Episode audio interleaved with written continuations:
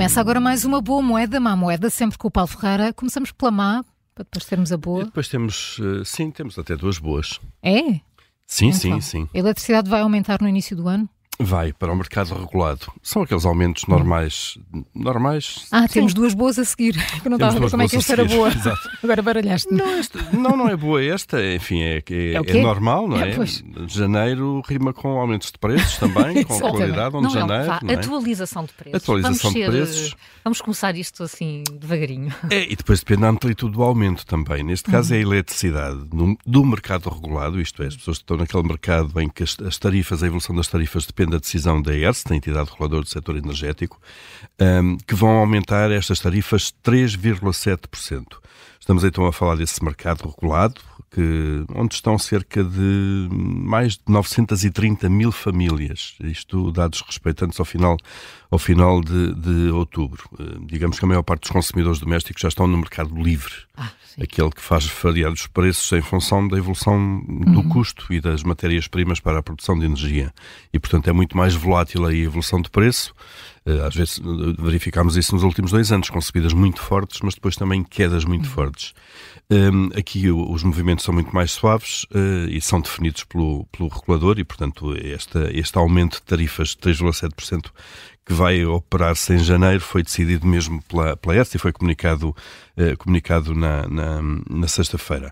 A própria ERSE fez eh, simulações, apresenta as, eh, simulações, no fundo, para ilustrar qual é o impacto, para mostrar qual é o impacto disto em, enfim, em consumos médios.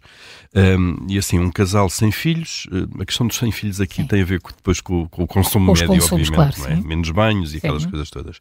Uh, um casal sem filhos, uh, com uma potência contratada de 3,45 kV, um, vai pagar menos uh, 1 euro uh, e 5 cêntimos uh, por mês. Uh, No próximo ano, de acordo com, com. Desculpem, vai pagar mais, obviamente. Mais 1 euro e 5 cêntimos por, por mês uh, com este aumento de tarifas. Já se formos para um casal com dois filhos e que tem uma potência contratada lá para casa maior, porque tem mais equipamentos, aquelas coisas todas, para poder ligá-los sobretudo ao mesmo tempo, uma potência contratada de 6,9 kV, então aí o aumento na, na, na fatura, o aumento médio será de 3,27 euros eh, por mês.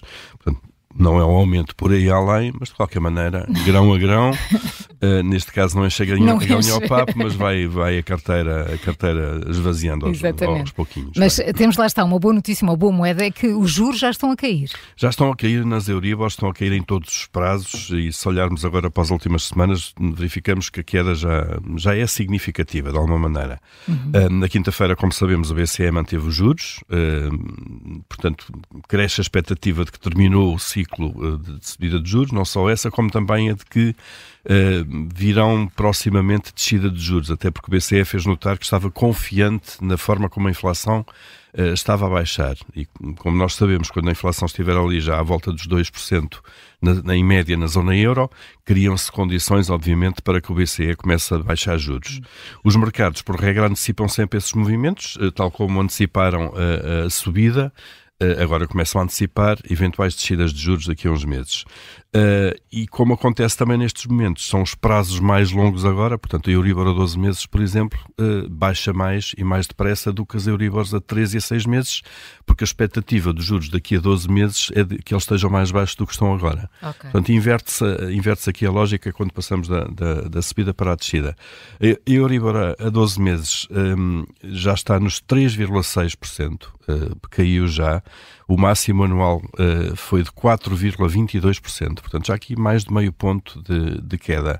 E a Euribor a 3 meses, na sexta-feira, eh, fechou em 3,9%, portanto, já está abaixo também aqui do patamar eh, dos 4%. Eh, reparem que se inverteu já com a Euribor a 12 meses mais barata, mais baixa do que a Euribor a 3 meses. Espera-se agora que este movimento lentamente se vá prolongando ao longo dos próximos meses, isto se não houver mudanças da conjuntura, se a inflação não tiver um ressurgimento, eh, enfim, se não houver nada que, que atrapalhe isto, mas eh, será esta a tendência. Portanto, é uma boa notícia, obviamente, isto depois mais lentamente se vai refletir eh, nos contratos de crédito à habitação, Claro. à, medida, à medida que vão sendo revistos. Ahm, e a outra boa notícia, obviamente, aliás, o Júlio já falou combustíveis, disso esta não é? manhã, os combustíveis, não é? Oitava semana consecutiva de, de descida de, de descida de combustíveis. Ahm, Há explicações para isto? Não, as explicações uh, são, de facto, a manutenção da, da, produção de petróleo. Não houve nenhum, nenhuma contaminação, se quisermos, como se receou, uhum. um, ehm, do conflito entre Israel e o Hamas ali à região, sobretudo ao Irão, era o que se temia, uhum, uh, porque o Irão é um grande produtor, Israel não é. Uh, é produtor de gás, mas não de petróleo. Um, ehm, e muitas vezes os mercados atuam com base nessas perspectivas que podem ou não, eh, de alguma forma, verificar-se. Na altura em que começou o conflito e que houve o ataque do Hamas, um, logo nesses dias houve um aumento do petróleo, na expectativa de facto que pudessem vir por aí problemas maiores, não se verificou depois, o mercado acaba por ajustar a isso. O inverno também está a ser menos rigoroso, o que provoca na Europa, sobretudo, o que provoca menos consumo uh, de, de, combustível, sobretudo de gás, uh, em relação àquilo que é expectável e acaba por haver aqui uma normalidade de, de mercado. Mas temos aqui então a descida de 2 cêntimos um, na gasolina e, uh, desculpem, no gasóleo uma queda de 2 cêntimos e 1 um euro, um cêntimo e meio na gasolina. Um, e pronto, e se nós olharmos desde agosto, uh, ambos já desceram cerca de 25 cêntimos, a gasolina e o gasóleo. 25 cêntimos já é dinheiro. Ah, sim. Então não é, faz, é passar ali da casa litro do, de 1,75 uhum. para 1,50, basicamente, assim, números muito redondos. Mas pronto, são boas notícias. Ainda bem que não fui ontem a testar o meu Ainda carro. bem que não foste ontem e o Júlio está aí a vir, a vir por aí abaixo. Carregadinho. Todo, todo contente, meu Deus.